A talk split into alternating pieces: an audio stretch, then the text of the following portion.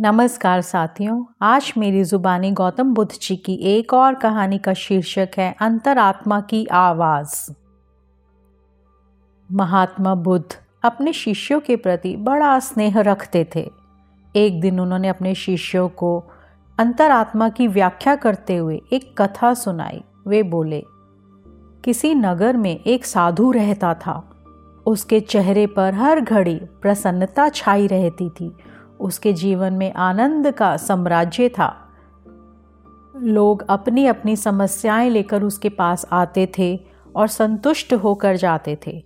एक दिन एक सेठ साधु के पास आया और उन्हें प्रणाम करके बोला, महाराज, मेरे पास किसी चीज़ की कमी नहीं है। धन, दौलत, बाल, बच्चे सब कुछ है।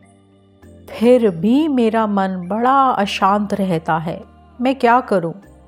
साधु ने जवाब नहीं दिया। वो चुपचाप बैठा रहा, फिर उठकर चल दिया।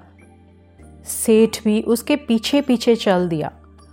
आश्रम में एक कोने में जाकर साधु ने आग जलाई और एक एक करके लकड़ी उसमें डालता रहा।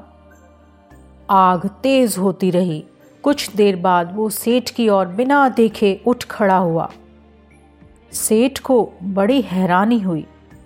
वो तो अपना दुख लेकर साधु के पास आया था, पर साधु अपने काम में लगा रहा और फिर बिना कुछ कहे वहाँ से चला जा रहा था।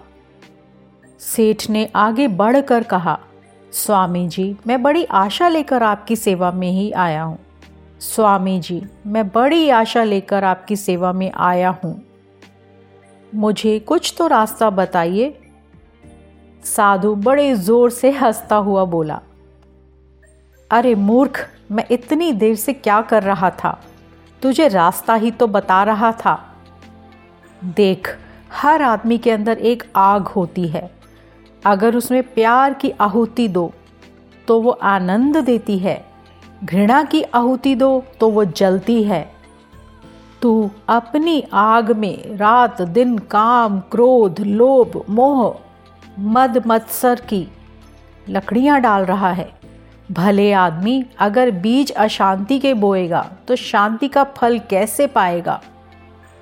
अपनी अंतरात्मा को टटोल, सुख और दुख बाहर नहीं, बल्कि तेरे भीतर हैं। सेठ की आँखें खुल गई और उसे सही रास्ता मिल गया, जिससे उसका जीवन नई दिशा में मुड़ गया। कहानी सुनने के लिए आपका दिल से धन्यवाद। आपका दिन शुभ हो।